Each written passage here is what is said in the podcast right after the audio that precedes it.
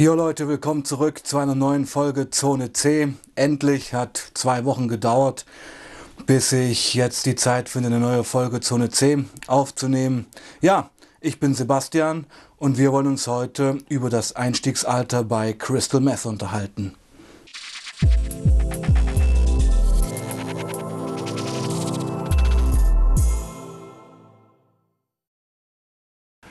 Als ich diese Folge angekündigt habe über Instagram und die ganzen ja, Social-Media-Kanäle, habe ich ja schon dieses Video-Thumbnail gepostet. Larissa 12, seit zwei Jahren auf Crystal und zwei Kinder verloren. Und da haben mich ja wirklich Leute angeschrieben, weil die wirklich dachten, hier sitzt hier eine Zwölfjährige, die äh, über ihr Schicksal berichtet. So krass ist es noch nicht.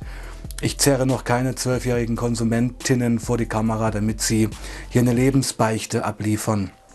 Aber wir wollen uns auf jeden Fall über Larissa unterhalten. Ich habe Larissa selber kennengelernt. Larissa ist ein, ja, ein gutes Beispiel, also ein gutes Negativbeispiel, wie sehr das Einstiegsalter bei Crystal nach vorn gerutscht ist. Ich für meinen Teil hatte ja noch das Glück, eine drogenfreie Schulzeit zu haben. Also wirklich, ich habe ja 96 Abitur gemacht. Da ging es schon so ein bisschen los mit Cannabis. Also ich habe da, ich glaube, 11., 12. Klasse vielleicht ein, zwei Mal gekifft auf solchen ja, legendären äh, Gymnasiumspartys, also wo man sich halt auch mal richtig zusäuft, aber ja, ein paar Mal gezogen ähm, am Joint. War jetzt noch nicht die Welt, wie gesagt, bei mir ging es ja wirklich kurz nach dem Abi los, also 96 Abitur gemacht, ähm, dann Zivildienst in Weißenfels im Schuhmuseum, müsste ich auch noch eine Folge drüber machen, weil das ganz schön strange und grotesk war, im Schuhmuseum Zivildienst zu machen in Weißenfels. Aber ich bin ja wirklich, ähm, ja, innerhalb eines Jahres vom Cannabis über Speed, äh, Pillen, Koks hin zum Christel gekommen. Das lief ja bei mir dann ziemlich fix. Das war wirklich eine Suchtkarriere im Zeitraffer. Aber um mich soll es heute gar nicht gehen. Ähm, denn wir wollen uns über das Einstiegsalter bei Crystal unterhalten, jetzt in den letzten fünf bis zehn Jahren. Wie gesagt, ich hatte noch das Glück, eine drogenfreie Schulzeit zu haben und auch damals so der Clique in der Szene, in der ich dann abgehangen habe, nach meinem Abitur, war schon so Einstiegsalter, hatte Drogen, Crystal, Koks etc. 18, 19, 20 Jahre. Das hat sich in den letzten 10 bis 15 Jahren massiv verändert. Ein neues Phänomen, wenn wir über Christel reden, ist das massiv nach unten gesackte Einstiegsalter bei Konsumenten und Konsumentinnen. Ähm, man muss nur die ähm, Drogenberichte, die offiziellen lesen, wo man wirklich sieht, dass wir hier bei 14, 13, 14, 15-jährigen Erstkonsumenten angekommen sind. Und ja, ein ganz krasses Beispiel, was ich ja in meinem Leben kennenlernen durfte, das war aber schon nach meiner Sucht, war Larissa. Ich nenne sie hier Larissa, weil ihr wirklicher Name tut hier nichts zur Sache. Wie gesagt, ich habe vor ein paar Jahren ehrenamtlich auch hier im Umland in der Suchthilfe gearbeitet und habe dort Larissa kennengelernt. Larissa war zu diesem Zeitpunkt, als ich sie kennenlernte, zwölf Jahre alt und hatte mit zwölf Jahren eine zweijährige Christel-Karriere hinter sich und ja, hatte zwei Kinder verloren, hatte also zwei Abtreibungen schon durchleben müssen. Dieses Beispiel ähm, erzähle ich auch gerne in meinen Veranstaltungen, weil es einfach aufzeigt, ähm, wo wir stehen, wie brisant die Situation geworden ist. Und ja, natürlich sind ja, die Schüler und auch Eltern, wenn ich das so erzähle, völlig schockiert. Versuche einfach dann ähm, bei den Zuhörern, bei den Gästen, bei meinen Veranstaltungen nachzufragen, was meint ihr denn, wie das dazu gekommen ist, dass Larissa mit zwölf Jahren zwei Jahre christelabhängig war und zwei Kinder verloren hatte. Gut, da gibt es die verschiedensten Vermutungen. Viele davon sind wahr und könnten auch möglich sein. Also ähm, zum einen kommt ja Prostitution äh, aufs Tableau. Also es geht in Richtung Prostitution. Viele vermuten, dass sich Larissa prostituiert hat. Das war in dem Fall nicht so, ist aber auch eine Realität. Ich habe ja selbst vor über zehn Jahren in der Nordstraße hier in Leipzig gewohnt. Das war damals der sogenannte Babystrich. Dort haben sich minderjährige Mädchen auf Suchtdruck prostituiert, haben ihre minderjährigen Körper angeboten aus einer Notlage heraus, aus einer Suchterkrankung heraus. Und es gibt natürlich ja, einen Haufen Vollidioten und Asoziale, die solche Angebote annehmen, um ihre perversen Gelüste zu befriedigen. Bei Larissa war es so, sie war nicht auf dem Babystrich, sie hat sich nicht prostituiert, geht aber in fast dieselbe Richtung. Denn Larissa kam aus einem Elternhaus, was selbst äh, suchtkrank war, wo selbst Suchtkarrieren stattgefunden haben bei Vater und Mutter und wo es den beiden Eltern eigentlich ja scheißegal war, wo Larissa sich spät nachts herumtreibt. Also ist Larissa mit zehn Jahren ähm, ja hier in Leipzig in einen Park gegangen, in den Stadtpark, hat sich dort rumgetrieben und ist dort ähm, auf eine junge Männergruppe getroffen von 18, 19, 20-jährigen Christelkonsumenten, die sie zum Konsum verführt haben. Wie wir ja schon wissen aus den anderen Folgen, Crystal wirkt immens persönlichkeitsverändernd, Crystal wirkt immens libido steigernd, steigert massiv das Sexualverlangen, verfälscht auch deine ähm, Wahrnehmung. Ja, also man lässt sich auf Sexualpartner ein, die man im cleanen Zustand im realen Leben niemals anschauen würde.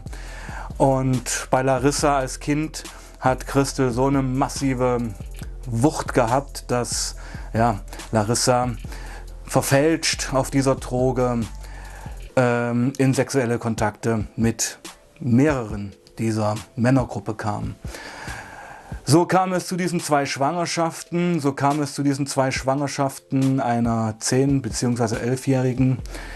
Und ja, beim Gerichtsverfahren dann, ich greife es ein bisschen vor, also beim Gerichtsverfahren, als es dann wirklich darum ging, ähm, wo die Täter befragt wurden, ähm, wie sie denn dazu stehen, was ihre Aussagen sind bezüglich dieser Straftat. Ja, also man muss ja schon auch oft in den Klassen darauf hinweisen, wenn ich als 19-Jähriger mit einer 10- oder 11-Jährigen schlafe, ist das ein Straftatbestand.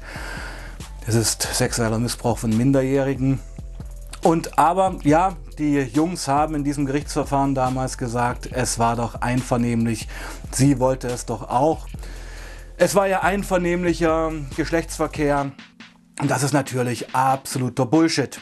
Ja, also das merken wir auch oft bei den ja, aktuellen Gruppenvergewaltigungen, die so passieren, wenn dann die Täter ihre Taten vorm Gericht rechtfertigen. Sie hat ja nicht Nein gesagt, sie hat sich ja nicht gewehrt.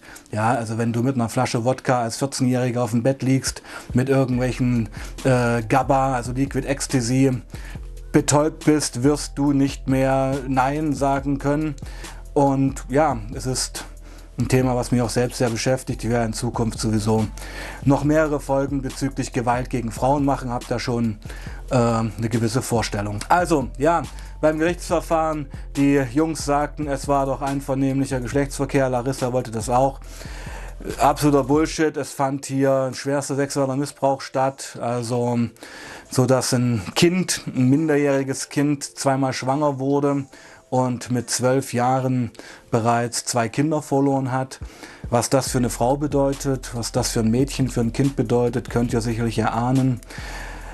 Jeder Verlust eines Kindes für eine Frau ist ein Trauma, ist ein Trauma, was ein Leben lang ja, eine Frau begleiten wird und was das für massive Auswirkungen auf Larissas Leben, ihre Psyche hat, kann man wirklich nur abschätzen. Botschaft dieser Folge ist, wir haben es heute mit Kindern zu tun, die ähm, härteste Drogen konsumieren. Wir haben es mit Kindern zu tun, die ähm, mit 10, 11, 12 Jahren auf Gangbang-Partys voll auf Crystal durchgereicht werden. Sowieso ist ja ähm, die sexuelle Entwicklung, die sexuelle Prägung der heutigen Jugend ein ganz interessantes Thema mit diesen allzeit verfüglichen, allzeit verfügbaren Pornos, die es im Internet gibt. Also mit einem Klick ist man ja ungefiltert bei den größten Schweinereien und wäre auch fast eine Folge wert, mal sich zu unterhalten, wie beeinflusst diese Pornokultur, die ja in unserer westlichen Gesellschaft zelebriert wird, wie beeinflusst dass die sexuelle Entwicklung von Heranwachsenden wäre ein ganz interessantes Thema. Ich denke, ja, es gibt da keine gute Entwicklung. Es gibt dann einfach wirklich Vorstellungen, dass 13-, 14-jährige Jungs beim ersten Date denken, die Alte müssten mir jetzt mal blasen oder wie auch immer, was sie da im Internet gesehen haben. Also das ist eine ganz ähm, schräge Entwicklung, wo Zärtlichkeiten, wo Facetten, wo Liebe ähm, zerschlagen wird. Und wir wissen ja, auf Christel gibt es keine Liebe. Auf Christel werden die Facetten, wird die Zärtlichkeit, wird das Vertrauen zerschlagen. Und gerade Frauen werden auf dieser Droge wirklich massiv missbraucht und erleben da auch schwerste Traumata. Weil wie gesagt, Christel enthemmt, Christel ähm, lässt Sexualpraktiken zu, die ja nicht normal sind, die schon ins Perverse gehen und wie gesagt, wir werden ja noch selber eine Folge machen, also beziehungsweise ich eine Folge bezüglich meines Crystal-Konsums und meines Sexuallebens zur damaligen Zeit machen. Ist eine Wahnsinnsgeschichte, da werde ich mich auf einfach nochmal ordnen müssen. Aber ich wollte mit diesem kurzen Video euch von Larissa erzählen. Von Larissa, die mit zwölf Jahren bereits zwei Kinder verloren hatte und seit zwei Jahren auf Crystal war. Wie es Larissa heute geht, weiß ich nicht. Wie es Larissa heute geht, ähm, ob sie den Absprung geschafft hat, wie sie diese zwei Verluste der Kinder verkraftet hat, keine Ahnung. Hab sie da auch aus den Augen verloren. Es war einfach ein Fall, der mir sehr nahe gegangen ist und der mir auch gezeigt hat, dass ähm, die Entwicklung von meiner Suchtkarriere, also in dem Alter, wo ich eingestiegen bin, das war ja Ende der 90er, dann zehn Jahre später, so Mitte 2000er, äh, sich die Situation ja, gravierend verschärft hat. Einfach auch, weil, ja, weil Christel ja wirklich jahrzehntelang hier unterm Radar gelaufen ist. Ja. Und Christel bzw. Crystal Meth Missbrauch findet immer noch heute nicht die Beachtung, die mediale und politische Beachtung, die es eigentlich bräuchte. Okay, hey, ich hoffe, ihr denkt an Larissa. Ich hoffe, ihr ja, schickt ihr unbekannterweise ein paar positive Gedanken. Wir hoffen alle, ihr geht's gut.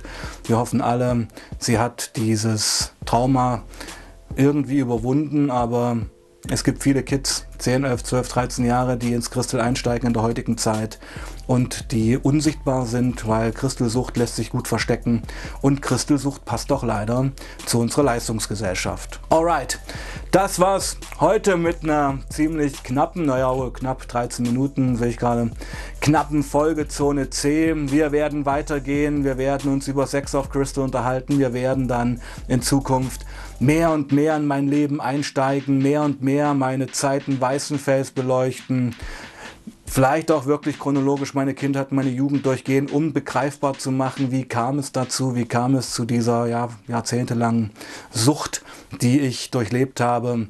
Und irgendwann werden wir uns auch über den Ausstieg unterhalten. Ich wünsche euch eine schöne Woche, ein schönes Wochenende. Ich wünsche euch, dass ihr sauber bleibt und lasst ein Abo da, lasst ein Like da. Ich freue mich auf euch. Bis zum nächsten Mal. Peace out.